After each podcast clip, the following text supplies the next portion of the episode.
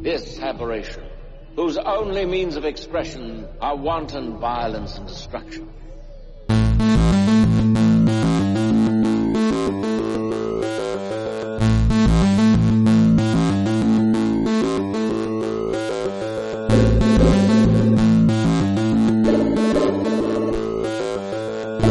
I'm hoping to prove that within every normal system, there exists an aberration, something different.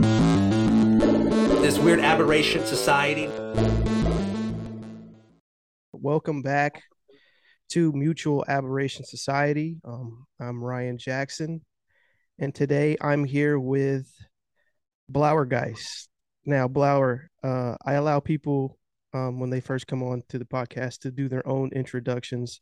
So uh, the mic is yours. Tell the listeners who Blauergeist is. Well, first of all, feel free to uh, call me Jacob now. I've sort of, I'm not complete, I haven't completely shed the Blauergeist skin, but I'm trying to, I'm pivoting more towards, it's not my exact name, but like I'm pivoting, and this will be part of my introduction, Yeah. is being more in, you know, more closer to who I actually am. Cause, you know, eventually when I start doing important media meetings for my uh, publication, I don't want to be like, have them be like, all right, so which one of you is Blauer? And then be like, oh, that's me. You know, I want to be, you know, I'm doing this as Jacob Everett because it's something that's real and I want to do it. And that publication is Apocalypse Confidential, the premier psyop sleaze rag of whatever side of Twitter this is, or no side, all sides, whatever it is. Um, it's Schrodinger's uh, psyop sleaze rag, I guess. And we publish uh short fiction, poetry, essays, reviews, basically the whole gamut. Um, we sort of specialize in underworld kind of stuff, both in the criminological sense, so like mafia, mob, pulp kind of stuff, but also demonological sense, so focused on like occult and, you know, creepy, you know, that kind of esoteric, you know, ritual sacrifice kind of thing. Um, and yeah, and that that's about it, I guess. That's what I've been up to. Yeah, uh, I love. I actually, um, I've been following, uh, uh, basically Apocalypse Confidential since since you guys started it up. Um, so I'm vaguely Awesome. vaguely just uh, aware of it. I actually, I, I I definitely like the name. Um, it's it's a very uh Ellroy esque name. Um, Oh yeah. uh, Well, it comes from it's basically a uh mashup of apocalypse culture that uh Mhm. Feral House published like mhm. back in the 80s, which was like a compendium of like, you know, weird offbeat, sleazoid, schizoid, all kinds of void yeah, essays about, you know, all basically before the internet you would like read these Feral House books like Apocalypse Culture. So it's that meets like LA Confidential by Ellroy. So the, that's the two halves of the underworld right there. and and how I came to know you was actually your former podcast, Ellroy Ellroy Boys. Uh, I was I don't even know how I came across Ellroy Boys. Uh, maybe it was just me looking for James Ellroy related content, and it like led me to uh, Ellroy Boys, which was a great podcast. And um, R.I.P. to to to Ellroy Boys. Maybe one day uh, it'll come back. Uh, but um, before we really get on the topic of Blonde, I did want to ask you a little bit about Ellroy Boys and sort of James Ellroy in general, because initially when I first approached you, I wanted to talk about uh, Ellroy. So now I'll just use this podcast as an excuse to kind of talk about Ellroy with you. Um, what was the yeah, and that fits in because Blonde, I feel like, has very de- definitely, definitely, it definitely does. And, and considering sort of like the historical figures it uses in the movie, you know, obviously Marilyn Monroe uh, and or Mhm. Norma Jean, uh, uh, and uh, JFK himself makes his own appearance. It is very, Absolutely. it is very Ellroy esque in a in in some ways. So it's it's appropriate. So that being said, uh, the genesis. What was the genesis of of Ellroy Boys? Well, I had always been a I had been a fan of James Ellroy ever since uh freshman year of high school when I picked up a copy of American Tabloid because I was too scared to ask a clerk to find me a copy of Serpent and the Rainbow for I was taking an independent reading class and I was going to read that book. And then I was like, yeah, you know, not too scared. I'm not a pussy about asking clerks for stuff. But I was like, you know what? Fuck it. I'm not going to ask someone. I remember running, through, you know, walking through the halls or the bookshelves and seeing this one book that ha- was just half of it was a crime scene photo and instantly was like, next time I'm here, I need to get that book. And so I was there that next time and I got that book and it was American Tabloid. And, you know, ever since then, I have been a full on demon dog, you know, Yeah. acolyte. Yeah. And, uh, and then uh, got onto Twitter, and then you know we bounce bounce around the scene a bit. I uh, jungled up with Gorgonzola Man, now uh, Brendan, and uh, Sam Rubber Widow, and uh, we both found out that we were all three of us were huge Ellroy fans, and one of us, you know, I'll go ahead and take credit for it. Why not? Since I'm the one talking right now, right I'll now. take I'll take the credit for being like, hey, we all love Ellroy. We've all been on podcasts. I think at that point we had all been on Perfume Nationalist, Mhm. and uh, we were like, let's you know do a podcast about James Ellroy, Yeah. and you know the rest is sort of a short-lived history, like you said. It's sort of it's uh kind of on semi-permanent hiatus just for sort of personal re- Sam had been going through some stuff. I'm not at liberty to talk about, but Of course, of course. Yeah, things are yeah, things are cool with everyone between us, but you know, personal life gets in the way. yeah. Um, but you know, as you also suggest, there's always that door open for uh, you know, as I like to when I'm drunk at two in the morning, I'll sometimes randomly tweet, "The Ellroy boys will write again." yeah, And I yeah. think that's Yeah, I've seen I've seen a few, a few of those, and I was like, oh, really? I was like, okay, cool. Yeah. and I liked I liked the podcast. I liked the sort of uh not only did you guys talk about Ellroy's work, but then you guys would also typically incorporate, you know, his stuff with a film. And there was an aspect that you guys did, which I kind of I dug too, uh, which is I think you guys used to like uh add in sort of the the final scratches in, on the podcast, which was a nice touch. I, I like that. Yeah. That seemed right in terms of aesthetically for some an Ellroy podcast. Uh, now that being said, um, Blonde. uh, God, what a what a movie. what a movie! You're right. Fir- First thing I will say is, uh, Andrew. I'm I've been an Andrew Dominik uh fan uh since probably since Chopper. Um, well, I liked Chopper, right? But then uh, it was his subsequent follow-ups that really, really sold me, which was obviously the assassination of Jesse James by the coward Robert Ford, and uh, I really liked his his uh, George V. Higgins adaptation of Cogan's Trade, which is uh, killing them softly. Um, uh, what was your uh, what was your awareness of Dominik before this movie? Were you a Dominik fan? Were you sort of on the fence? What what what did you think about Andrew Dominik prior to Blonde? I I mean I've never I'm a complete novice to Dominik's work. I haven't seen any of those movies. I've heard great things, of course. Yeah. Um expect yeah, all of those movies sound right up my alley. It's just kind of sometimes you just don't get around to things. Right, but right. now I feel like I've got to. You know, it's weird. I've always kind of there are three directors for whatever reason sort of meld into my mind. There's Andrew Dominik, there's Mark Romanek, and then because they have similar names, and I think they Yeah. ba- both came from music videos. Oh yeah. And then, and I always sometimes confuse Andrew Dominik also with John Hillcoat, who did Proposition. I see Uh, that. yeah, yeah. I I see. I. I can see why people do that with the Hillcoat. I think I'm not sure. Is Hillcoat from Australia too? He might be. He's somewhere. Yeah, he's some, he's definitely not from America. And the interesting thing about Mark Romanek, uh, Mark Romanek is this guy who's directed all these videos, these like sort of iconic like videos for like Janet Jackson, and then like he did one hour photo, which which is Yeah. very- which is his one feature, I believe. Right? He doesn't really delved into features. And an, an interesting story about him, at least for me in my sort of life, uh, was uh, I worked from time to time with the actor Tyrese Gibson, and I was over at Tyrese's house in Los Angeles.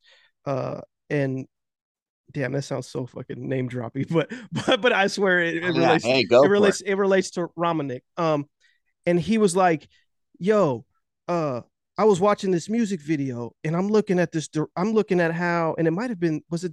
It might have been the, the Janet Jackson video, but he was like, I'm I'm loving how this this is photographed, and I love this. Who who did this? And it's like it's Mark Romanek, and I was like, yeah. He was like, do you know about? He asked me if I knew who Mark Romanek was, and I was like. The name rang a bell. Then I looked him up literally on my phone. I was like, oh, yeah, it's the guy who did one hour photo. And like, he was like, oh, let me see. And then as I started looking, I was like, this guy has a very interesting career because he was one of those people who sort of like, it felt like just on a cursory glance into into his sort of background like mark romanek is one of those guys like that's like a director for hire who could pretty much pick and choose things that he wants to do. And it kind of Yeah, i got the sense that like this guy just does whatever the hell he wants and he really is not pressured. But so tyrese literally had him on the phone within an hour. Um i guess that's the perks of being a fucking celebrity right? Um oh yeah. and they were talking on the phone and he just was like a really like laid back cool guy. Just like you know um yeah and that's my side story about mark romanek and i've I, i've been interested in in, in to see what he, if he would ever come back into movies.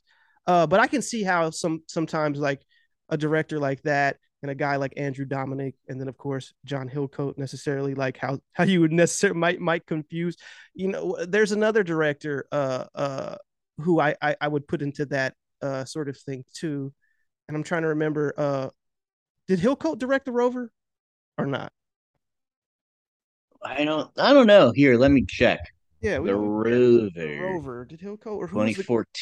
or was it the guy who did uh animal kingdom that did That was yeah. That was David Michôd or Michôd. Yeah, see, so Mitchell, yeah, so so I could see people sort of like confusing, but I've Dominik's been on my radar for a while, and like the and this is one of the movies that I was really anticipating. Um, he also has a, a, a which I haven't seen. He also has a uh, a documentary about Nick Cave, uh, Nick Cave and uh, what's uh uh uh, who who else is it? Um, he has the same name as the comics writer Warren Ellis. Right? Oh yeah, Warren. Ellis. yeah, yeah, Warren Ellis, because Nick Cave and Warren Ellis, who also did the score, uh, the the fantastic music for for for Blonde. Uh, but he has a documentary. Um, I don't know if you've you've seen it or heard about it. The documentary that he did on Nick Cave that just came out this year. Mm-mm. Yeah, I actually uh I'm going I'm probably gonna watch that as soon as possible. Uh, but it looks really good. And Nick Cave, you know, he's very uh And Nick Cave wrote the proposition by Hillcoat, so it's all just a, yeah, it's, it's, it's all just a whole fucking Australian scene. yeah, there Damn it's Australians are stealing the jobs of hardworking American Hollywood directors. They're, yeah, it's called uh "This Much I Know to Be True." Yeah, and it's basically a a, a documentary about how you know Nick Cave and Warren Ellis sort of like create their music, and it's a really behind. It's supposed to be good, so uh Cool. definitely one to put to put on your list because it's definitely on mine. But on to Blonde now. Um, what's very interesting about this movie is well, there's a lot of things interesting about this movie. Uh, but one of the interesting things about this movie is uh it feel one of the things I noticed immediately, right, about this movie was I was like the NC-17 thing, one, right? Um, Mhm. and I don't know about you, right? But at the end of this movie, did you feel that this was an NC-17 movie? It it's weird because it didn't ha- I mean obviously there there was a couple of it was mostly just the mood that was Mhm. so oppressively filled with dread and I mean that in a good, way. It Yeah, should yeah, be. yeah. That like made it seem like it should be NC seventeen, but like I don't know because like I was ex- like the rape scenes were bad, obviously, but Mhm. like they weren't done in like a super graphic way that seemed to warrant an NC seventeen. Yeah. So it almost seems like the producers like requested it as like a kind of like marketing thing to like you know in like the sort of the old old mode of like 70s exploitation flicks where it's like you know no one no exceptions no one under the age of 17 will be allowed in the theater kind of thing. So like i feel like you're so like suppose you're just a regular sort of Netflix scroller and you're scrolling through and you you know you may have heard of Blonde, but then you see that it has NC seventeen, you're immediately gonna want to watch that. Yeah, um, that's an interesting thing. You're I think that they definitely leaned into that as part of the marketing for this for sure. Um, but another part of me thinks um I think a few things about that. One being that if this movie was released 10 years ago, even 6 years ago, this would be an R this would be an R, right? Yeah. And I think the fact that Blonde is NC-17 kind of speaks to the way that you know Disney has sort of like ruined the brain of adults, right? Oh, you know, yeah. there's mean? also there's it, also that factor where they feel like mm-hmm. e- even the most sort of tamest rape scene is going to be considered literal rape in the minds of the audience member. Yeah. And yeah. yeah. And, and I mean, it, who knows who are it'd be interesting to figure out what like the demographic of the ratings board is these days, whether they have like a bunch of, you know, mm-hmm. zoomers or whatever. Um, but yeah, there's there definitely that's a component to it where simultaneously they're genuinely well simultaneously they want it to be a marketing gimmick that gets people to watch it, but then also there's a genuine effort to kind of prevent people from watching it at yeah. the same time. Yeah, and and and and and to speak to the uh NC-17 rating, um some I feel like I appreciated this movie not only aesthetically, right? Not only sort of the way uh I mean the obvious, you know, um the filmmaking itself, right? The performances, etc. Uh but I also feel that what's what's very interesting is and it kind of speaks to sort of the point we're at in the culture, right? Is that like this movie for Doc for Andrew Dominik to make this movie and take the approach that he took in 2022, and for uh, uh, uh Ana de, uh, de Armas to be willing to do uh, this movie and do the things that she does in this movie, uh, mm-hmm. I, I have to like give them both like a lot of credit for that because uh, a lot of the negative uh, a lot of the negative responses to like in, in criticisms that this movie has has been getting um it has nothing to actually do with the quality of the film it has actually it has nothing it has all to do with the fact that they're doing things that in previous eras were oh, were, were just deemed as like oh this is just adult movies like and they made yeah, a movie absolutely. that's they made a movie that's for adults they made a movie yeah. that deals with adult shit and doesn't treat people like they're children like, you know what I mean? Like Ana de Armas, I, I know one of the things about her just being, you know, uh, showing her breast throughout the movie, uh, just openly. Like, you don't see that in modern film anymore. Yeah, America. you don't really have any like movie nudity anymore. Not anymore. And just I know I know for a fact that people that probably bothered people too. You know what I mean? I, I feel like in terms of like at least the people who who are its the most vocal critics of this movie. You know what I mean? Because again, we live in a, a, world now where depiction is endorsement. You know, it's a very, it's very, yeah. it's it's very childish. It's very, it's very like, yeah, I don't know. And like again, this idea that like the movie, and again, I know I don't know if you've if you've uh read any of the sort of uh negative criticism about this movie but like I try to avoid it just because i know it piss yeah. the fuck out yeah it'll just it'll but make like, it, it will just enrage you. Yeah cool because it's like well the, their big complaint is that it's exploitative but it well first of all it's not exploitative because it's a movie about exploitation. Exploitation right. But then on the other hand it's also kind of like if it was exploitative who gives a shit? It's a movie, movie. you know. It's not actual real. it's not real. like Marilyn Monroe was a real person and she went through real shit, but this is not real. This is fake. Yeah. you know what I'm saying? Like that's not a like so yeah, this this it's just weird how again, I feel like the Disneyfication and Disney owning everything and like the MCU specifically uh sort of like infantilizing the audiences uh today to the degree where now everything has to be a fucking after school special, right? Like everything has to have a sort of moral uh lesson that is taught to the audience. As you know what I mean? That like too that, but also I feel like it either has to be an after school special that just reaffirms Reaffirm, what yes, their yes, yes. reaffirms their sort of identity or ideology or whatever. Mhm. But even arguably worse than that is that most Netflix, you know, gruel is just meant to be like background noise. Like that's how all these people are able to watch like fucking 12 hours of a TV show is just because they put it on the background like while they're Mhm. working their email jobs or they're just like sort of like moping around their apartment and stuff. Like they this like are so arguably a worse fate of a movie or a TV series is just to be kind of on in the background. But what Blonde demands of you is that you actually sit up and pay attention to the screen and actually watch it and regard it, you know? Yeah, yeah, definitely.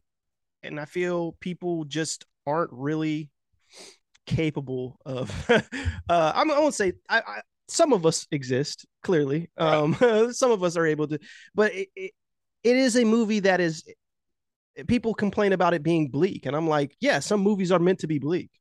Like you know so that some movies are are a meditation on like the the what it is to be uh, a human and like how part of the human experience is uh being miserable. You know what i mean? Like yeah, and that's it's like you know what's galling about that is there will be then these people who like pretend to be you know they'll pose as like david lynch fans and all that stuff and then and then they'll you know be turn around and be horrified by blonde or turned Mhm. off by it when it's like obviously you didn't get the assignment of mo- movies like mulholland drive Mhm. and uh inland empire and stuff like that which are extremely bleak and just like haunting and stuff like that. And i feel like blonde is now i feel like now on the internet when people describe something as lynchian they just mean it as mean it as like oh it's just kind of weird or whatever. But lynchian in the true sense is basically what a movie like blonde is which is like the sort of like hollowed out haunted kind of quality.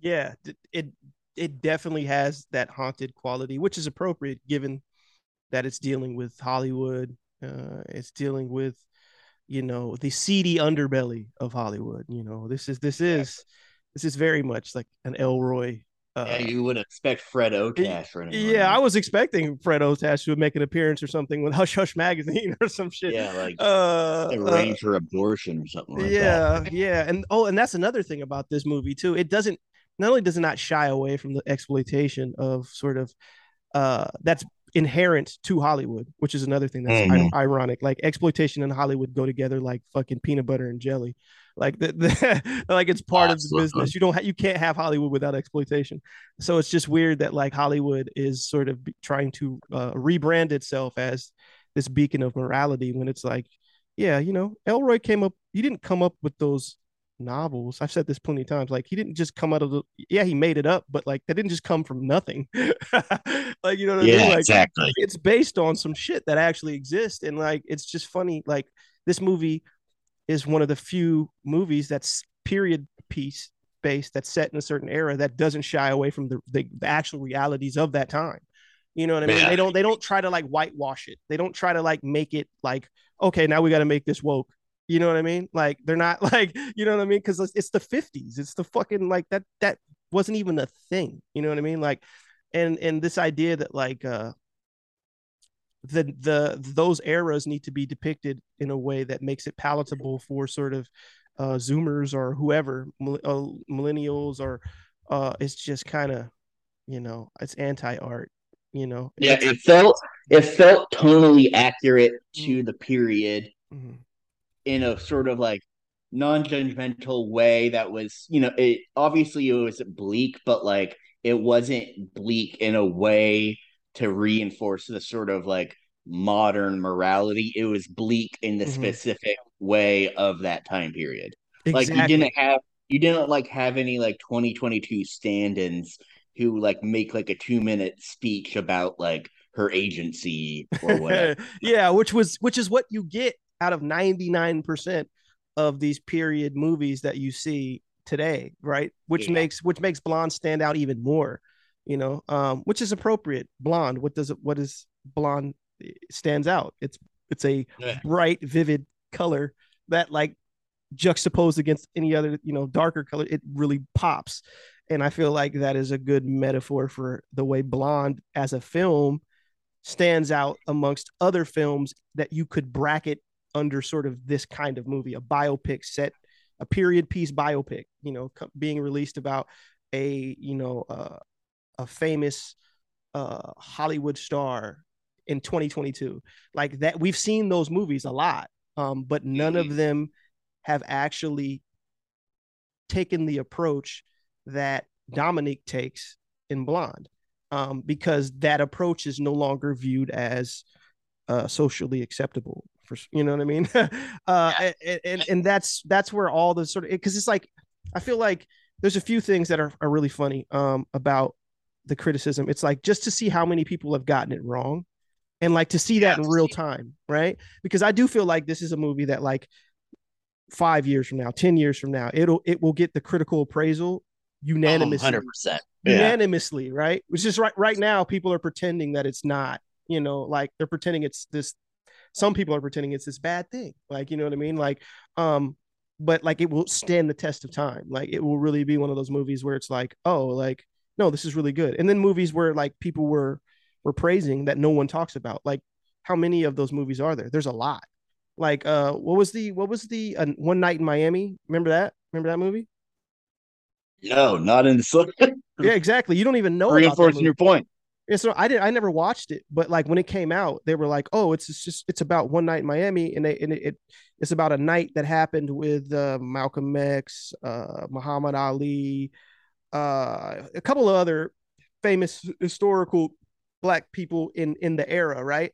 And it was being touted as this like, but it's like it was really just like a very like not a good depiction of who those men were in general. Like you know what I mean? It, it wasn't honest. It it was it was very all of the edge was was sheened off. They were they were you know what I mean? At least what I've heard and at least what I've saw of it, it looked like what you get typically now, which is this sort of like, you know, it's it's been it's been nerfed.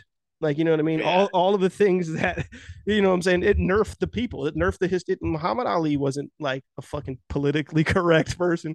You know what I mean? Yeah, like exactly. uh, like Malcolm X wasn't politically correct. You know, he said a lot of shit. You know what I mean? Like uh and and they weren't again, but it's like weird to watch these historical figures uh like be depicted and then you you can like feel them tiptoeing around sensitive subjects that they would never tiptoe around. Um and Blonde just doesn't do that. Like it's just like, oh yeah, these this of course this Hollywood executive would bend Marilyn Monroe over in in the fucking you know to and and fuck her and that's how she gets a job because that's what happened. That's the type of Yeah, shit and, and and it's like people are saying that that's disrespectful to her legacy, but it's more disrespectful to shy away, Away from, from that, it. and then to like you know it'd be disrespectful. It sounds like in this uh one night in Miami to just like p- take these historical figures like puppets and just use them to parrot your sort of points, Yeah. whereas it's actually respectful to you know show the grueling exploitation that we she went through.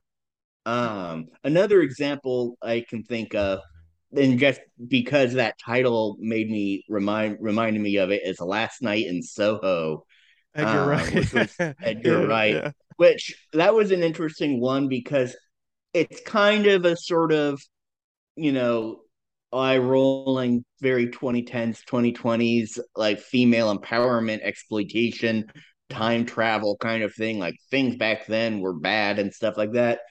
But like actually watching it, like that movie was like they it's clear that they obviously marketed it that way for like the sort of Marvel mush brained people because the movie is actually a very sort of weird gothic grand Guignol sort of giallo flick. Yeah. Um and so that just sort of shows some mismatch like shows what they're trying to make because obviously marketing isn't just how to get people to watch the movie it also is informing the way that you're supposed to watch the movie so that they were clearly trying to be like all right this is how you're supposed to see the movie Um, Yeah. the other thing about blonde and stuff, in terms of like the title and the sort of image significance, is obviously another compare another. You know, you have platinum blonde, and when I think of platinum, what I think is it's obviously very shiny and reflective, but all it also can like sort of gleam black from like a certain perspective. And I feel like that fits very well with this movie because the colors, except in the moments when it does flash to color stock, it was a very sort of black and white movie in turn like very like silver and blacks. And I thought that was interesting. Um yeah, Yeah. that's one thing that I've been trying to tease out. Yeah, yeah, that's di- to really talk about the use of color in the way Andrew Dominik decides when to use color and when to go in black and white. It's very, it's obviously very thought out, um, and it's very interesting because like it would pop in and out of the movie, but never in a way that Mm. was it never it never was jarring, right? Like, and there was even when you didn't understand like initially why it was going to color, it still felt organic to the to the piece, right? Yeah. Like it was and you can tell like that he he has reasonings behind okay, this scene will be played out in color as opposed to, you know, black and white.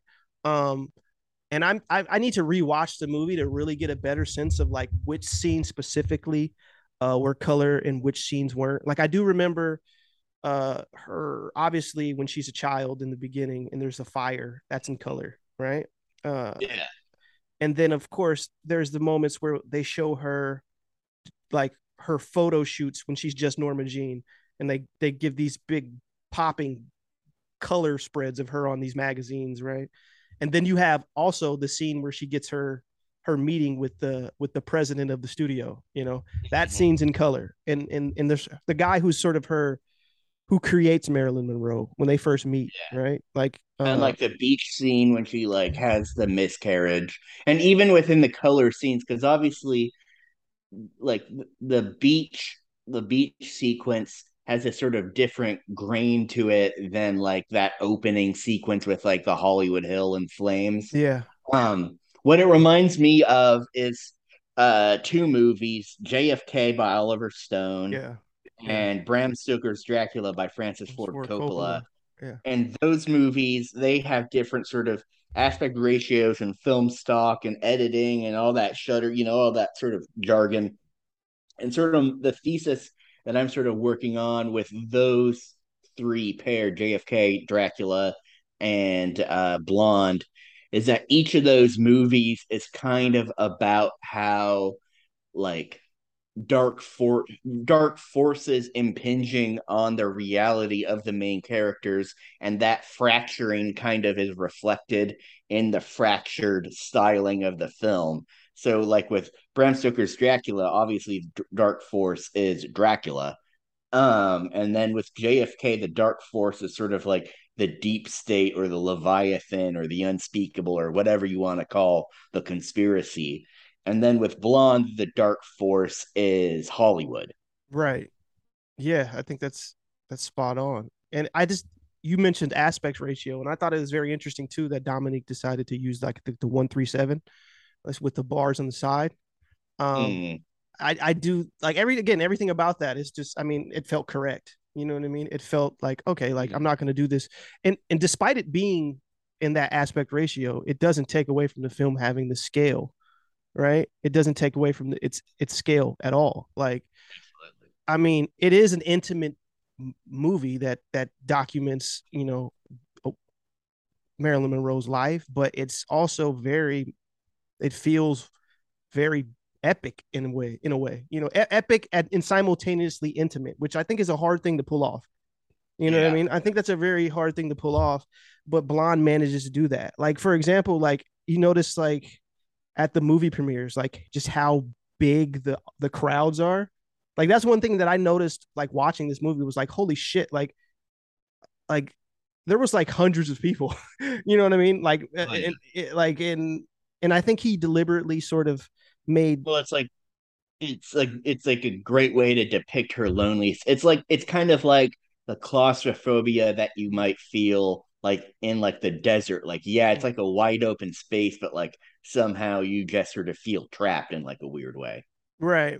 Know how, and I like how he leans into sort of like making those, making those her attending those like giant movie premieres as he makes those moments almost like speci- specifically toward later in the movie where they become like horror scenes in a way. Like they're like you know what i mean? Like Oh, like even absolutely. even with his you know even when she's going i think uh, maybe it's the premiere at the end of some like it hot um where where she's moving through the red carpet and then you got all the the paparazzi and the crowd of people like screaming her name and then they do the the very kind of you know very cheap easy sort of like uh effect with the people's mouths yeah, I- and that part was it was like a Right. almost like a Bosch painting. It was yeah, it was so cool, and it just goes to show you how you can just use these sort of like very simple techniques that like in a way that's effective. You know what I mean? Like, like because you could use that effect and it'd be just like we see people use like very sort of easy digital effects like that and like maybe more low budget horror movies and it's kind of like takes you out of it but in, in a way it's like in this movie because this movie has an actual budget and an actual scale and it's used in a specific way it's just so it makes it all the more sort of like unreal and like creepy. You know what yeah, i mean? it's kind of or like another example is like at the beginning when like the photo of her father or her supposed father like starts talking to her and like yeah. it at first it looks kind of hokey but then it just kind of becomes unsettling. And yeah it's like when lynch does like ps1 level graphics Mm. and like twin peaks the return or like in tree of life when malick uses deliberately like obviously they could be doing better effects but there is something specific about using a kind of lower grade that feels closer to reality or rather it's not closer to reality but it heightens the unreality of it right the fact that it's like unnatural is like what makes it sells it weirdly like right? It's like yeah. it's like deliberately unnatural deliberately sort of like leaning into that and, and and really letting that breathe is it does it does create this unsettling effect. And and i know a lot of people have been comparing this movie to like fire walk with me you know and uh speaking of lynch right? Uh, um and that's totally that's totally there right? Like that's totally uh especially the late the like the longer this movie goes like it just really if it, it does feel lynchian in a way that like like you said already which is a lot of people use that term it gets thrown around a lot but like no like when you use that as a descriptor for blonde it's actually apt. You know what i mean? It's actually yeah.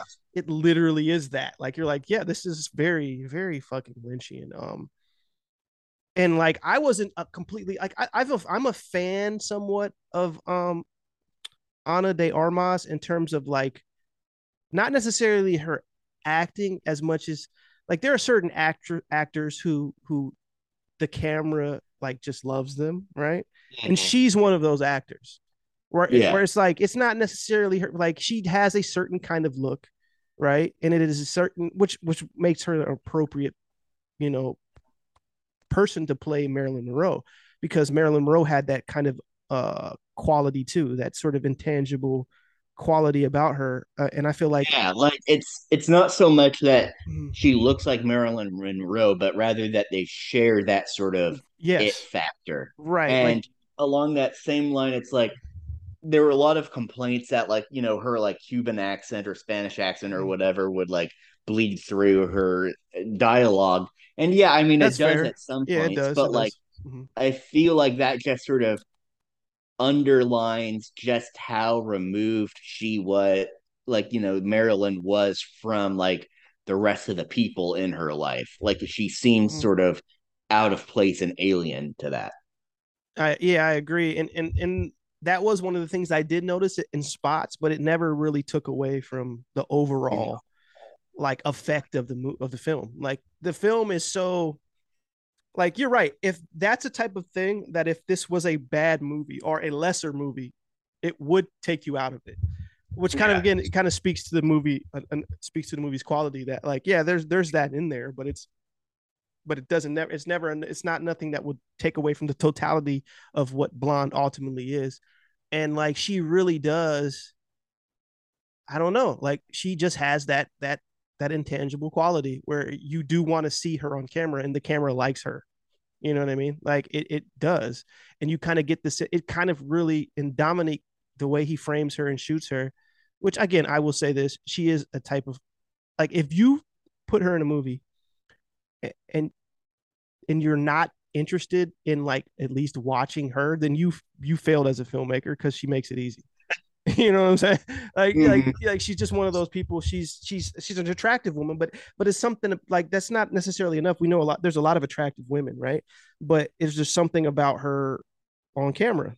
You know what I mean? Like uh, that that that is you want to watch her, even if it's even if her performance isn't necessarily uh, even if she's not doing giving some sort of like over the top, you know, or or maybe over the top's the wrong word because or the wrong phrase, but if she's not giving some very, uh, let's say, a very emotional, resonant uh, performance of a scene, like it doesn't matter.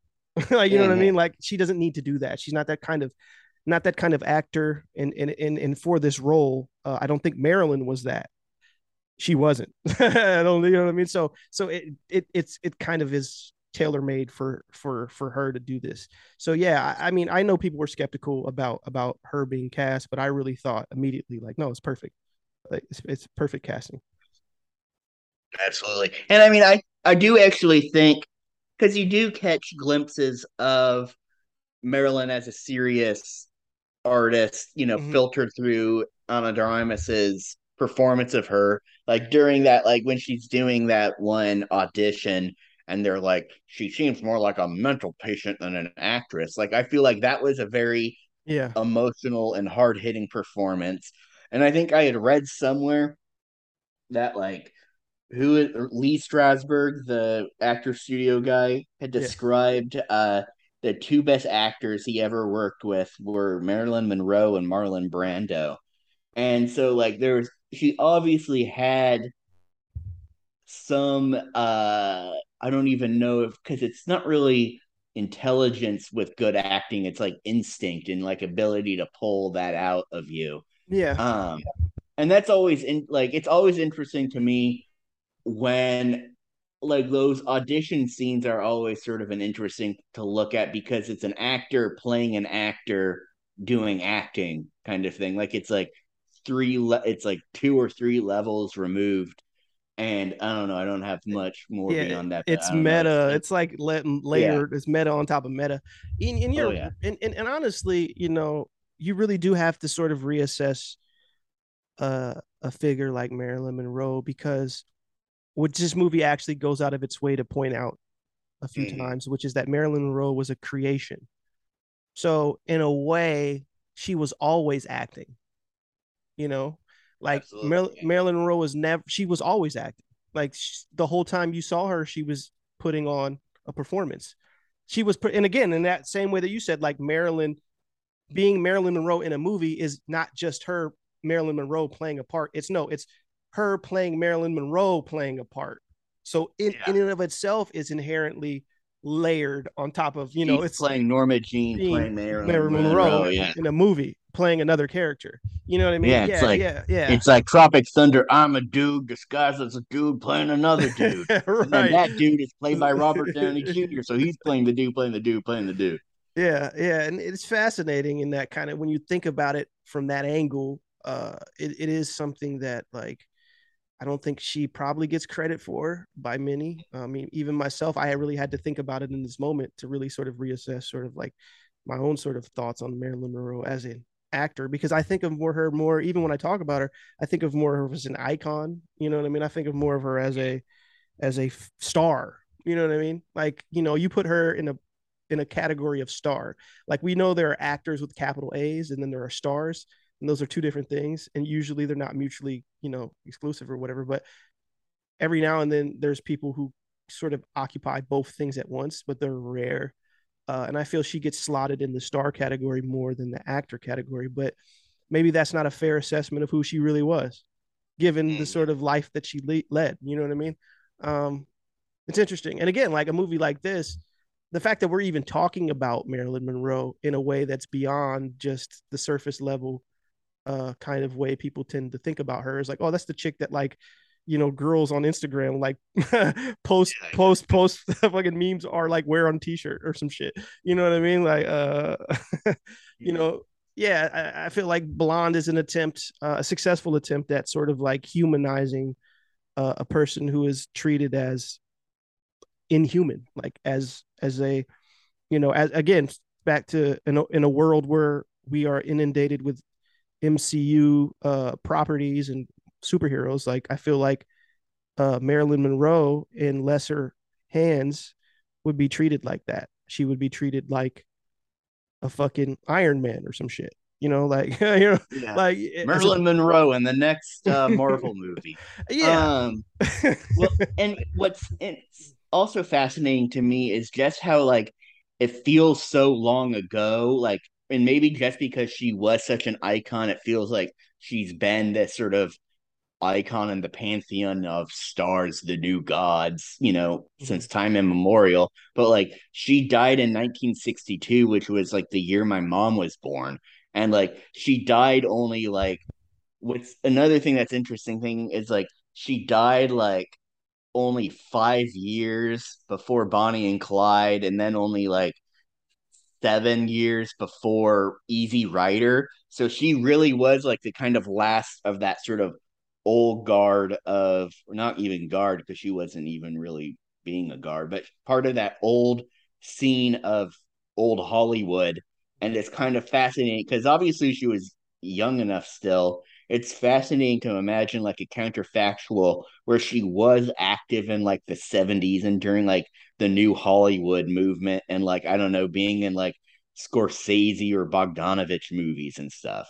Yeah, that that is something I thought about too because when I was looking at the when I was like when the dates would appear on screen and it would be like 1952 or whatever, you'd be like, "Yo, that wasn't really that long ago." Like, yeah. you know what I mean? And she was fairly if she was in her prime when she died. Like, you know what I mean? Like, yeah, she she had been going through a lot in terms of like she was uh, you know, a substance abuse and various other things that she had been through, random divorces, you know, all of the scandals that attached to her, you know, Mm-hmm. all of that shit had had taken its toll on Marilyn Monroe. Uh, but but she was very she wasn't old by any stretch. Like you know she she she was she could have. There is another alternative sort of timeline where she she could have went on to have this career like you said in those times the 60s and the 70s and and been a sort of and it'd be interesting if like marilyn monroe today like if she was still around like where what what kind of career would that what would that look like? You know the, the post this because she was on the tail end of that shit. Even even even uh you know there's the scene where she's talk where she's talking about like being hired for a movie and she asked how much was it hepburn?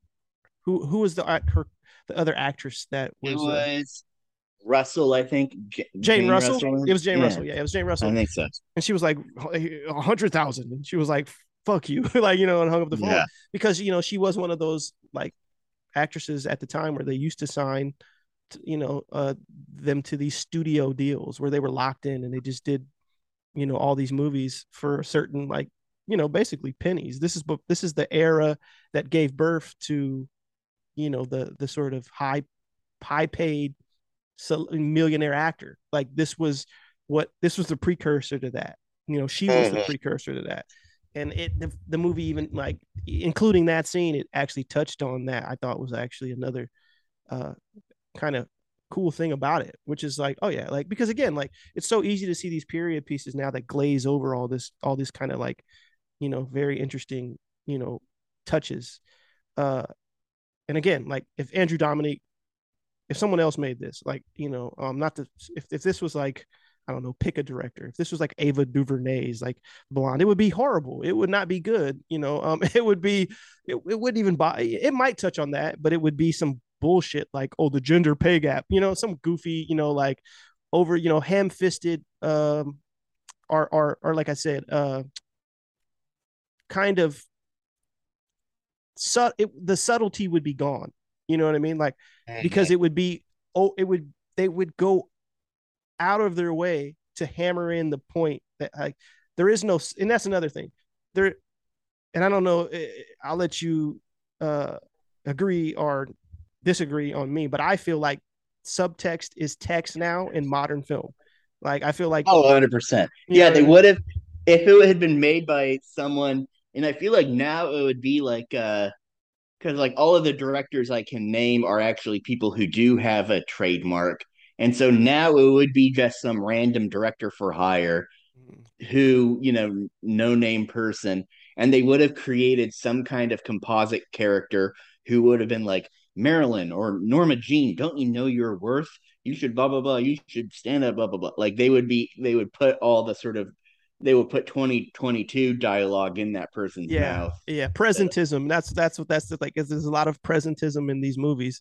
Uh, you know, it's it's like, yeah, like I don't get, like I just don't get the the the. I understand why they're why they're doing it from a sort of business level, right?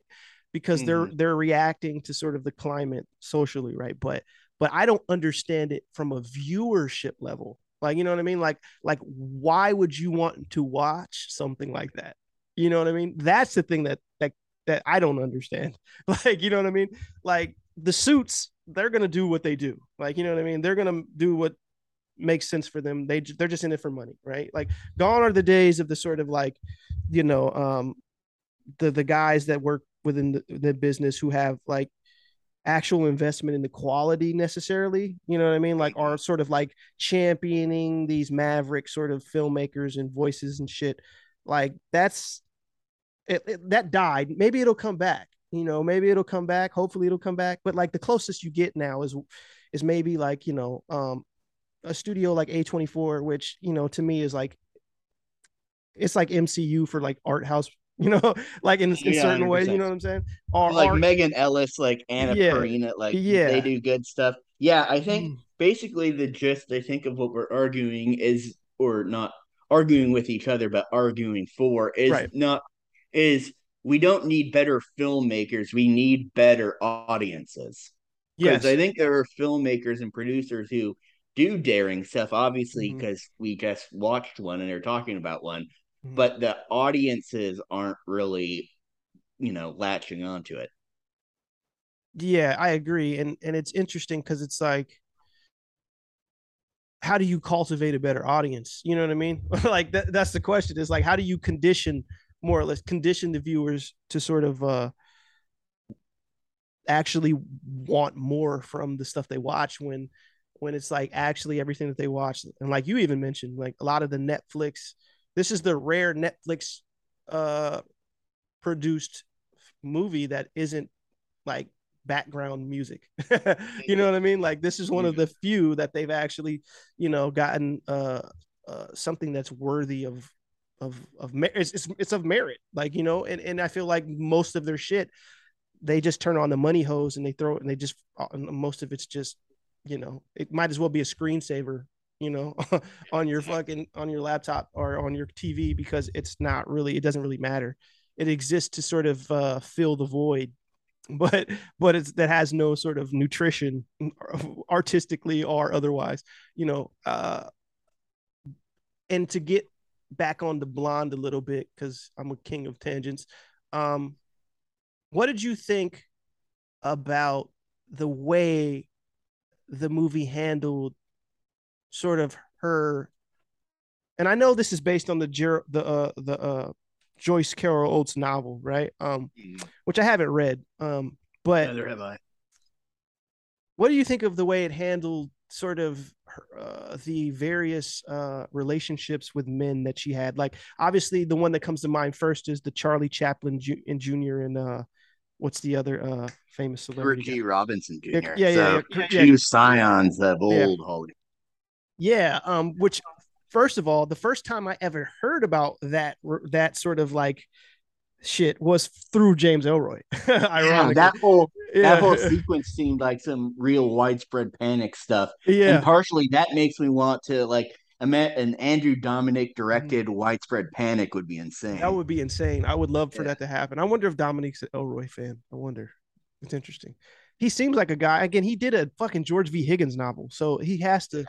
He I knows would- his stuff. yeah. So so I Yes, would next time you hang out with Tyrese, get him to get Dominik on the phone. get Dominik on the phone. Yeah. I don't Yeah. think Tyrese knows any of like if I told him he's a very like like very he's a guy from you know he, he's from Watts like he's not really you know like he makes his money but like I tell you know sometimes I talk to him and this is a guy you got to remember uh he's been on movie sets for decades right and I'm I I tell he's been on way more movie sets than me and I'm telling him about stuff like like like how do you not because it's not you know he's not really like into it like that. That's my that's my guy but he's not he's not like he doesn't care about this shit. You know he's, he's like yo when's the next fast shooting? I want i need my money.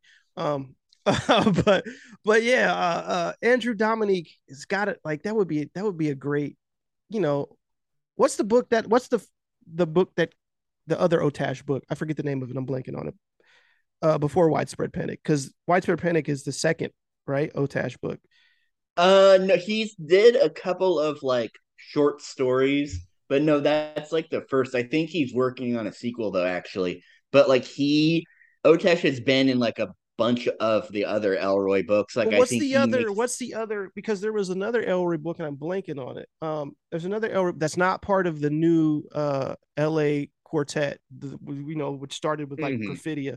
There was a book, but that wasn't part of those. That was a standalone too, and I can't remember the name of it. I'm blanking on it. And it wasn't. Um, it was before. What the hell is the name of that book? Uh, I'm have to. I'm might as well pull it up and look. And I thought that was uh involved Otash too. If I'm, I don't know, maybe not though. I could be confusing too. Let's see, widespread. James Ellroy. He did a couple of memoirs called My Dark Places and Hillikers. Yeah, I remember those. Those were about him, Um, his mom, and and his yeah. life growing up. Uh, there's another. I thought there was a. I could have swore there was another novel that James Ellroy books. Let's see. Uh, But yeah, no, I'll I'll extrapolate a bit while you look Yeah, for that. Um, but yeah, no, that whole sequence was really interesting and weirdly, like even though there was some obviously exploitative kind of creepy stuff with those two guys, that arguably seemed to be the relationship that was the most loving. yeah, Um, It was. It felt was it felt like that. Yeah. I mean, her I would say that the relate the the Arthur Miller relationship yeah, was- that it- too. that felt loving, but not in but it really did feel like in this movie that like her true love was like being with uh fucking Those- the those two first guys. thruple. yeah, yeah, yeah. The, they were a fucking what what what we call it? They would they would be called a poly couple now. Yeah, a poly they- a, little a- a polycule. polycule. yeah, a fucking polycule of of uh, uh she, so in a way she was a trailblazer, I guess. uh as I'm trying to like blank on this fucking uh Freddie The Otash. DiMaggio relationship was interesting. One thing that I noted is how you can tell that the only reason she called uh DiMaggio daddy through the rest of the movie is Mhm. because during that like when she goes up to meet him and she thinks she's gonna meet her dad for the first time and she says daddy and then she sees that it's DiMaggio like it seemed like she then just called DiMaggio daddy as like kind of cover to like hide that part of herself. Yeah if you- y- yeah i caught Yeah. that too yeah because and then and then it started to become a reoccurring thing where she would just start to call like her lover's daddy you know what i mean like after that scene like because i remember her call when did she call like arthur miller daddy once too like it became think just so. part of part of like uh uh the way she referred to men and obviously i mean it it it is a movie that deals with her sort of you know absent you know the fact that she has daddy issues right? Like that i mean i know that sounds cliche marilyn monroe has daddy issues but uh i mean it is a big uh it is a big part of this story which is the the movie literally starts with her mom explaining to her like why her dad's not there and who her dad is. Like you know what i mean? Or or or, or it's like let me show you something she walks her into this room and then points at this picture that we see again throughout the movie um Yeah. this is your father and and, and, and then even trying to go see him up on the hill um which was interesting um which we didn't really touch on, which is when they show her driving up in the Hollywood Hills during this fucking fire. And she's like, he lives on top of the hill in a fireproof home. Uh, and I thought that was interesting. That scene was that scene was harrowing because you Mhm. basically realize it almost kind of remind me in a way of like you know Abraham leading his son up the mountain to like sacrifice him because God said so kind of thing. Yeah, Um, definitely. and like it's sort of like this woman is like willing to like have her daughter burned to death and like almost like a ritual sacrifice kind of like that gets into all the whole hollywood occult kind of stuff um because she's just so thoroughly deranged and thinks that whoever this man is is her father and will like save them yeah that was like all of the stuff with the mom freaked me out just because like i feel like having a bad or absentee father is one thing but like if your mom is bad you're like totally just fucked i guess um yeah.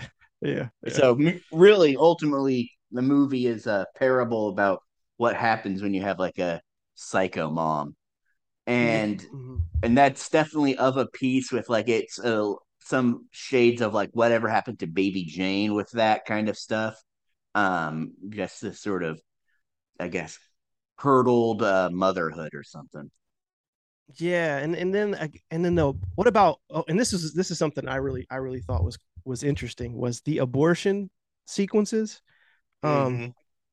and like the the shot of like the speculum, like, and you get to see like the you the walls of the literally the pussy walls. yeah that was wild that was that was like wild. some that was like some Gaspar Noé shit right that there. was definitely they did it not once but they did it multiple times too like you know or it was like oh here's the pussy walls again i was not expecting uh pussy walls in this movie um uh, i don't know about you jacob but uh that was a very uh i was like yo oh shit like this this is when i knew this movie went hard.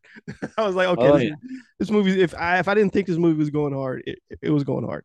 Uh I, I just and and again it's just funny because like i remember when like movies like jade used to come out right? You know what i mean? Mhm. um, and like that did get an NC-17 rating with like Linda Fiorentino and like for like sexual content. And I'm like, yeah, like the whole like erotic thriller era. Mhm. and I've I've heard people say this, but I like with the advent of Blonde and what was the other movie that came out that was NC-17? Um, I'm blanking on it. But there's another MC NC-17 movie that recently came out too, and like people are saying the NC-17 movie is back, and I would like actually that to happen. Like I really would like that to be a thing. Um, because I do feel like uh NC-17, while I, I think that this movie is really an R-rated movie, if we're gonna ha- if if that's really what movies have to be labeled to for us to get adult adult movies again, then cool, fuck it. Yeah, You know what I mean? let's do it. If that's what it is, if that's what it means, that it has to take the NC-7, I'll take it. Like let's just make more NC-17 movies. Uh, because I'm just not interested in everything being like again, like and again, one of the main criticisms of this movie is that it's bleak and that it ends tragically and like and it's like as if that's a crime. Like as if as if that's wrong as if you can't have movies that are that don't give you sort of a, a happy ending. Like as it's like it just ignores the history of like so many great movies across cinema. Like like uh, like you know like this movie is bleak but it's not fucking salo level bleak. You know what i mean? yeah. i mean Well, I feel like they should, if they're gonna bring back the NC-17 movie, they should just really bring back the X rating. Because, like, the Yeah. X rating, obviously, it has it's way more visually cool, just like an Mm. X, and it's more sort of NC-17 is such a kind of like I don't know, there's something cold and clinical about it. But if you see a movie that's like X rated, it doesn't so much. I feel like NC 17 sort of has like a suggestion of like specific content that you're going to see, you Mhm. know? yeah. But like a movie that's X rated is more about like the tone or mood or style of it. I don't know if that makes sense, but I don't know. That's what I'm thinking. No, I, I I see where you're I see where you're going with that, and I, I I do agree. But it's just interesting that like, uh, I feel like as a society, like we live in an era where like I feel like the majority of people have seen Kim Kardashian uh get fucked on camera by Ray J. Like, um, so it's just very interesting that like uh uh like the content, the ratings that we have for shit is so like still sort of held to this standard of like the 70s 80s 90s if you know in, in terms of like what they're based on right? Like that's obviously changed in terms of like what what people deem an r now isn't what they would deem an r in the past but the rating exists right? The rating ex- right. the rate those ratings exist and they were created in a certain time right? And it feels like they don't hold any relevance now given the access to actual like pornography that people have at their fingertips at all times now. Like you know what i mean? Like it's like so it's just weird that there's been this kind of like full scale like new puritanical kind of uh energy about like content that's being put out you know in, in terms of like mainstream uh not only Yeah, not it's only movie, new. Hays Code, basically. It- it is it really is like the new Hays code. It's just the the code is not like an official code anymore. It's just it's enforced it's enforced and this is the expectation is like no you gotta you're get you will get in trouble. Like you can't even you- you're not allowed to even have certain things in uh, uh you're not allowed to depict certain things. Well you can depict certain things as long as the people that you depict them uh horrible things can happen to people. It's just who the identity of who it happens to. Like that's it right? Like Yeah. just pick the easy target. Like if if if you want to have a movie where it's filled with like rape and violence then just make all of them men you know? Yeah, exactly. just make them all men and you're fine or make them white men and you're definitely fine. Like if if you make them you know what i mean? Like there's even black men like you can do it with black men. Like i don't think you get a lot of pushback uh but you couldn't do it with women. Um you definitely couldn't do it with like uh it's just like again it's like the protect there's a protected groups that that exist now and it's reflective in the sort of work now that's being put out. And it's just funny because it's like i would respect it if if it was across the board right? Like Mhm. if it was like okay even then i would push back because i don't really believe in like censorship but especially in art. But but but uh there's no consistency right? It's not it's not consistent at all. It's like there are there because some of these same people that would have criticisms for a movie like blonde only care because uh they view marilyn monroe as an avatar for sort of like whatever bullshit you know new women's lib movement that they decided to sort of adopt the talking points for you know? And and and, and marilyn monroe wasn't even down with no shit like that. Like you know what i mean? Like she died way Yeah. before that she would even have knowledge of sort of the way it exists in the current times at least you know what i mean? Like she was not this sort of icon of uh the feminist movement. Like that's not who she was. And to sort of like graft on these sort of ideologies or these sort of like to her is it's again it goes back to that like rewriting of history that like making depicting things as and it would be one thing if if if if you were just making some shit that's just totally fake and fabricated but they tend to sort of like pass this off as legitimate history. You know what i mean? When it's not. And like even this isn't legitimate history. That's the interesting thing about the biopic in general. Like it doesn't matter like the quality of the bio like jfk like which is uh, probably oliver stone's best movie right? Like that Mhm. that's not real. Like you know what i'm saying? Like that's not actually like yeah it's it's it's his account of you know the jfk assassination told through the lens of the one specific character and is based on you know those that that shit but it's not it's still a movie.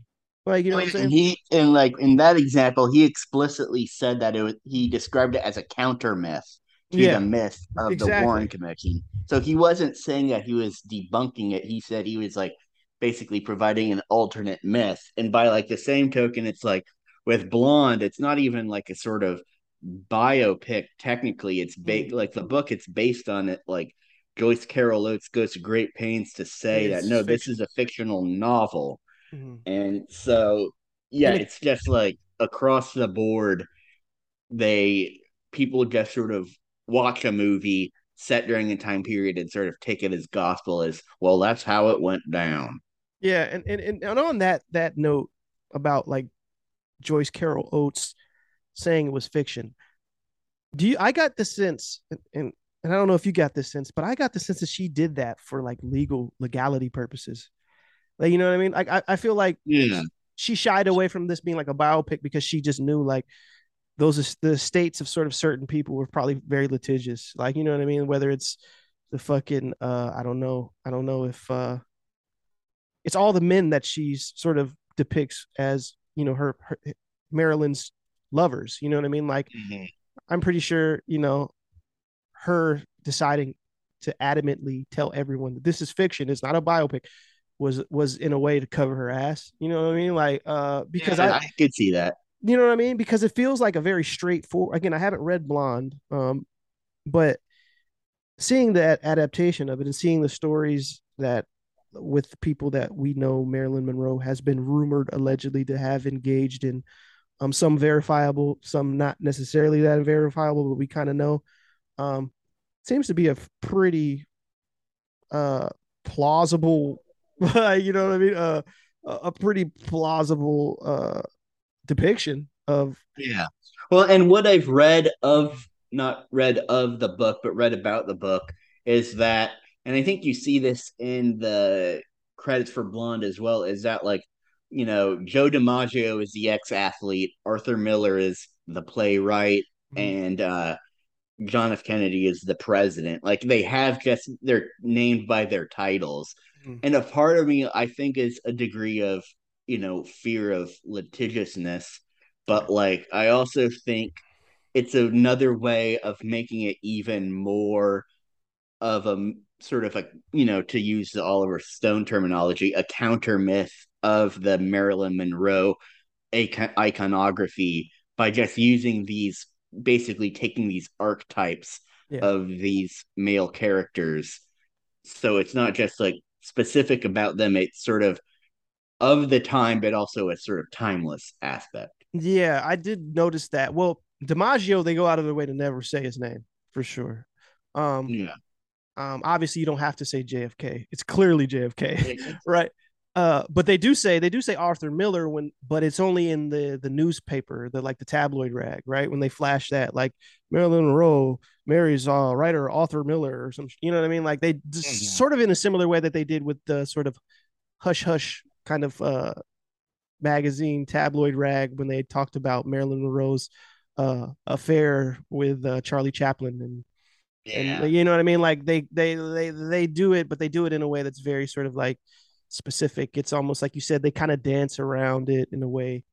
But again, they still get to fall back on that idea, like, well, this is not based on real. It's it's fiction. It's an adaptation of fiction, like, uh, which I think is a very clever w- workaround because that's probably how Ellroy gets away with all of it, right? you know what I mean? Like, it's like this is fiction. It's clearly fiction. I'm making this shit up. it's Well, based he on also focuses on like I feel like his because like his big thing is like he wants to outlive the Clintons so he can finally write about them, and so awesome. like and like he and like he avoided Watergate in the Mm. third Underworld USA trilogy. Uh, Mhm. Blood's a Rover. Like he avoided Watergate for well, one he said it bored the shit out of him, but also because like a lot of the people at the time hadn't been dead yet. Mhm. And so, yeah, he he wants to only defame the dead instead of getting sued by the living. Yeah, and it's interesting because it's like fuck. I, I would love to see Ellroy delve into sort of like the Clinton universe in terms of like depicting Yeah. that because there's so much there. It's so ripe for him to like dig into. But it's like fuck. I'm looking at his age and I'm comparing like, and I feel like Hillary's gonna hang around forever, dog. I feel like she's gonna be like the Queen of England. Like she's just gonna be here for fucking ever until she finally passes away. yeah. You know what I mean? And then it's like Bill. I think Bill's. I don't. I, I don't think Bill's gonna make it. like you know what I mean? Like he seems like he's a shell of his former self. He's he's definitely he's very similar to to, to Joe Biden in that regard. We're like, oh god, this guy can croak any minute. Um, so I think Ellroy will definitely outlive Bill Clinton. Hillary, I don't know. And then even if Hillary goes, what about her daughter? Would she would you know what I mean? Like That's a great question. Yeah. yeah I, so we might unfortunately not get get that unfortunately we need to figure a way to like uh extend james ellroy's life and give him like immortality Absolutely. so he could so he can write this fucking the clinton Ellroy Longevity Project. yeah we gotta figure it out like whatever fucking uh shit that uh adrenochrome that like the clintons allegedly take. We need to give it to There go. ellroy. We need to give it to fucking ellroy so he can live longer. Uh because we definitely would need that. Um and i'm trying to think of in terms of just uh uh this this movie like to get back on that is because i do really feel like i put this as like probably like one of the best movies of the year easily.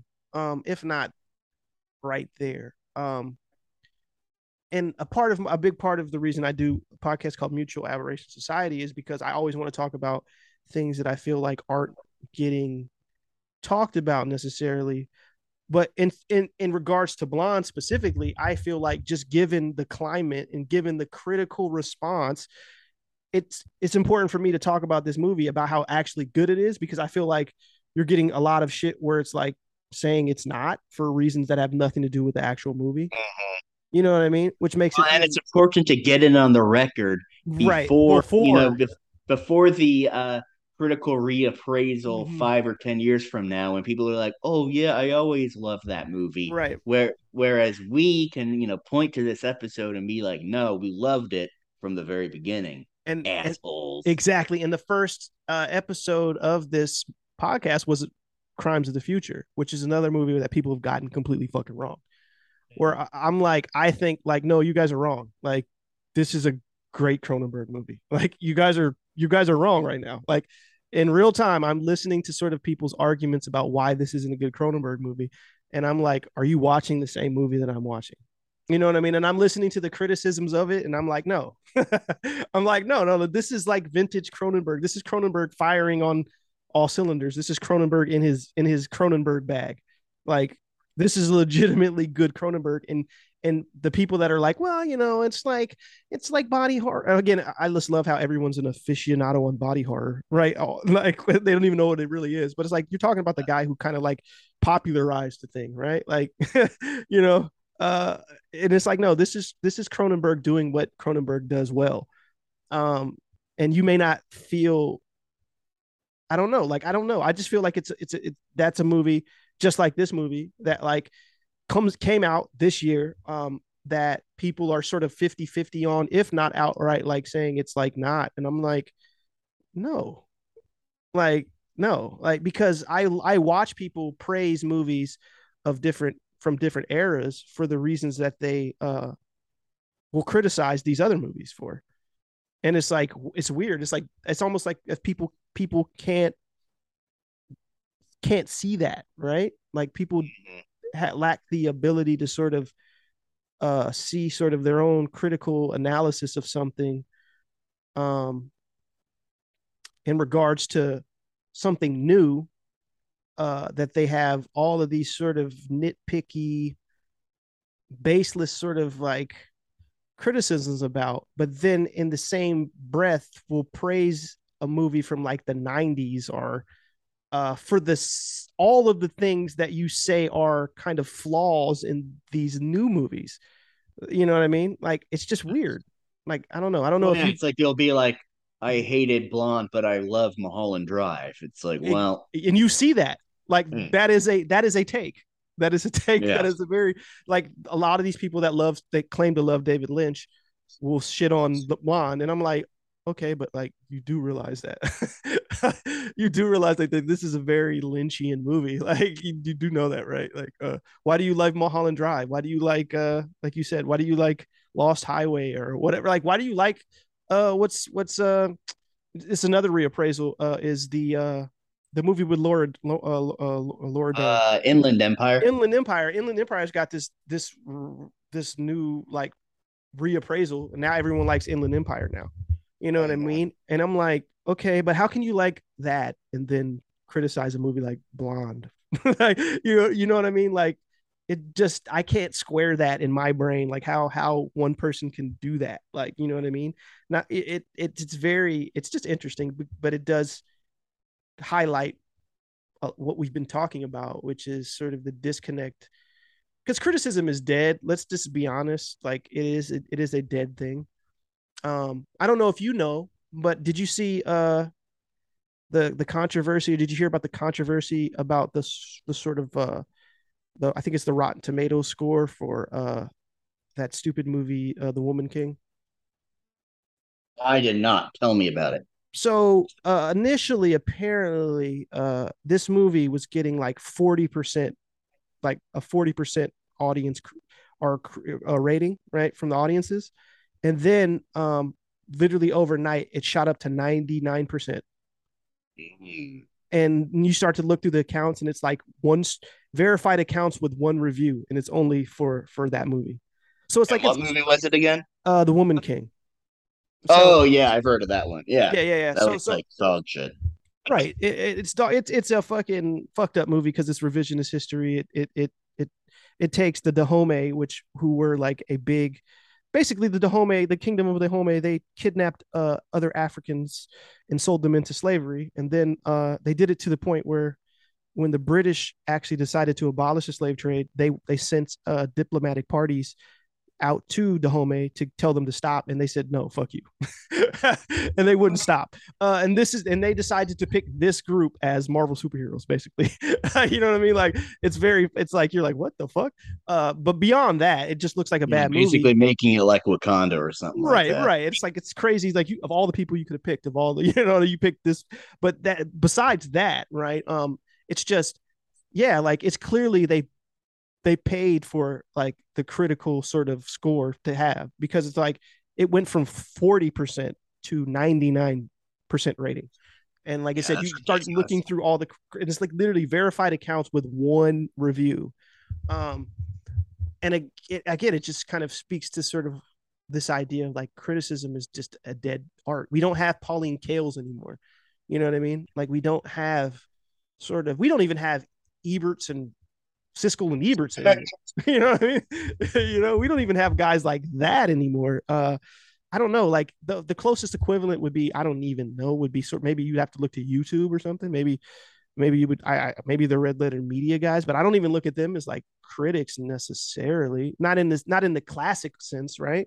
Like Mm. they're they're not guys who are like writing like these reviews. They're just doing YouTube appraisals. I mean, not too dissimilar to podcasts. I mean, you know what I mean?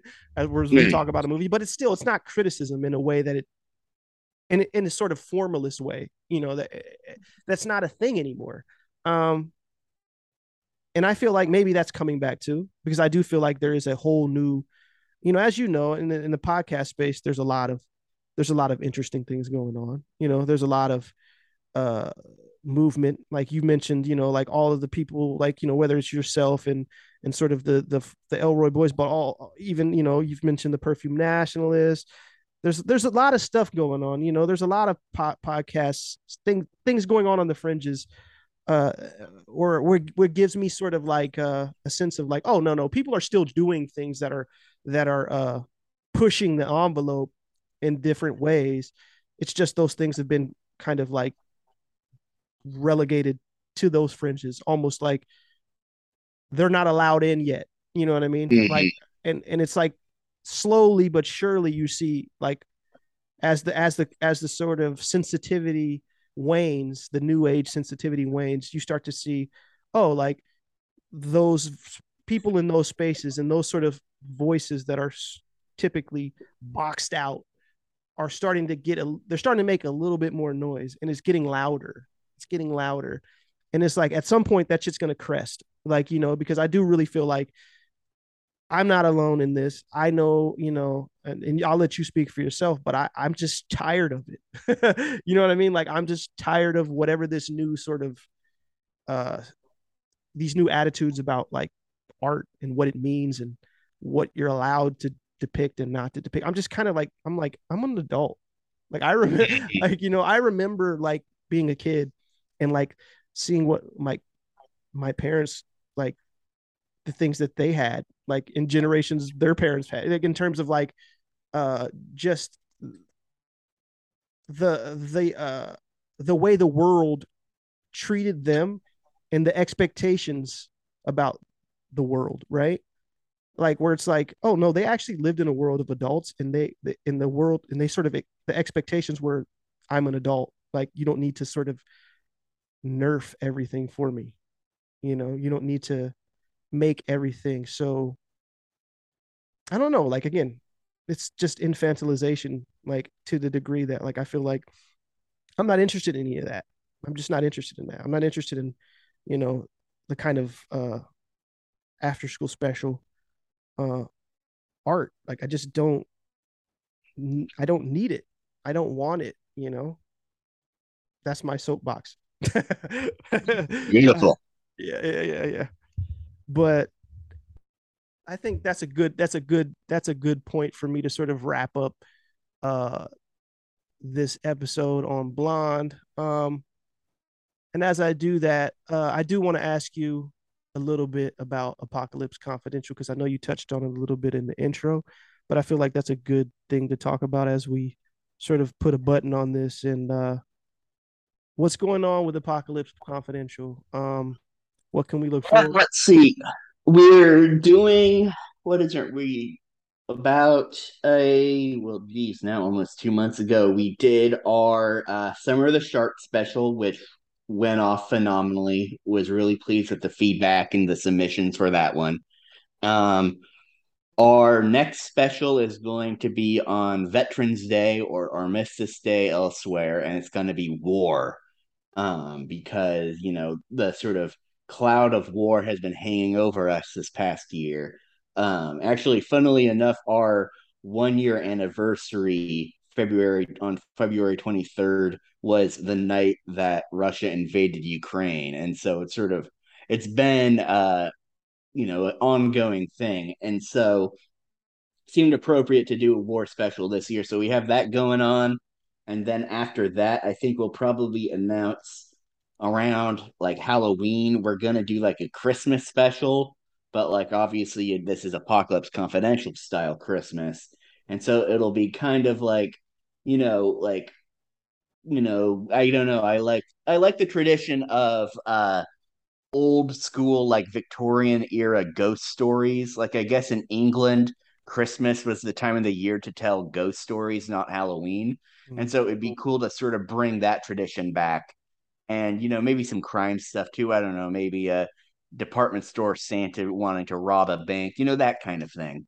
So those awesome. are the two big uh two big specials that we have left for the year. Other than that, just grinding it out, you know, with general submissions and then some good stuff in on the pipeline. Next year we kind of want to get into uh publishing, so actually publishing books and um and yeah, and maybe, you know, maybe start getting into the podcast arena kind of tend we sort of been holding back on the podcast stuff just because there are so many good pods doing it, like yourself, like Agitator, like Perfume Nationalist, yeah. you know. So it just sort of would seem like a bit of a redundancy. But I think, you know, we're slowly picking, putting together a kind of what we would bring to the podcast table. And we hopefully hope to bring that around sometime next year as well. That sounds, that would be, that sounds awesome. Uh, and you mentioned like of Santa uh robbing a bank. Have you seen the Silent Partner? um, I had no wait. That was a bank robbery Santa one, right? Um, yeah, yeah. It had Elliot Gould as a the... long time. Obviously, it because it's been lodged in my uh subconscious. So yeah, I think I saw that a long time ago. Yeah, it's a pretty, it's a pretty good uh, uh fucking little bank robbery kind of thriller, crime thriller with, like I said, Elliot Gould plays the uh the banker, but it's Christopher Plummer, I believe, who plays the bad guy. Uh, nice. uh in a fucking very fucked up, like fucked up role. So yeah, that's uh you yeah. rewatch that one. Yeah, definitely. I feel like I've seen it, but I don't have a clear memory of it. Yeah, it's it's. It, I think you you would enjoy it. Uh, but yeah, man, thanks again, Jacob, aka Blauergeist, aka uh, El, the the the uh, Ellroy boy. Eller, yeah uh, I hope uh, to check out what's coming up with you in Apocalypse Confidential. And I do secretly, quietly hope that you guys do bring back Ellroy Boys at someday. Um, because I do feel like as crowded as the podcast space is, you guys fill this very specific uh niche that is not being it's just there still. Like, you know what I mean? There's not a lot of mm. Ellroy shit. And I feel like Ellroy's kind of like a national treasure. So I feel like uh, yeah. Well, as I always say, Ellroy boys will write again. Just don't know when, but they will. We will. And and on that note, the Ellroy boys will write again. Uh, and that is the end of the podcast. So as always, I don't know how to end podcast, so it's over. Thanks, man. Yeah, thank you.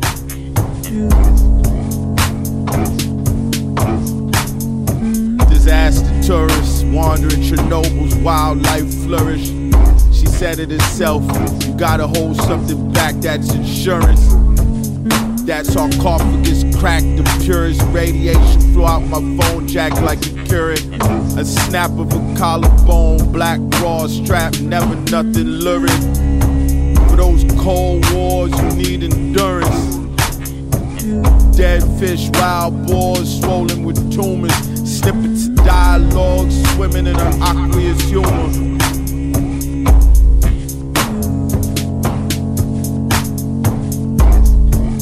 The alienation zone is 30 kilometers wide. I'm a sucker, I fall for it every time. My betrothed fled to the forest, hid in the pines. Still set a place for her, I unlatched the door so she could come inside. The alienation zone is 30 kilometers wide. I'm a sucker, I fall for it every time. My patrol fled to the forest, hid in the pines. Still set a place for her, I latched the door so she could come inside. A supposedly fun thing I'll never do again. souls in Solzhenitsyn, she skipped to the end. The cold creeping in my bones, wind whip around my home. She came when I'm sleeping, rest leaking, pussy unkempt. Around her, the light bent, split hitting right, light like an opium den. Couldn't quite see her face, it was like the night moved with the whim. I had to piff with the fragile stems. She had some dower from a friend.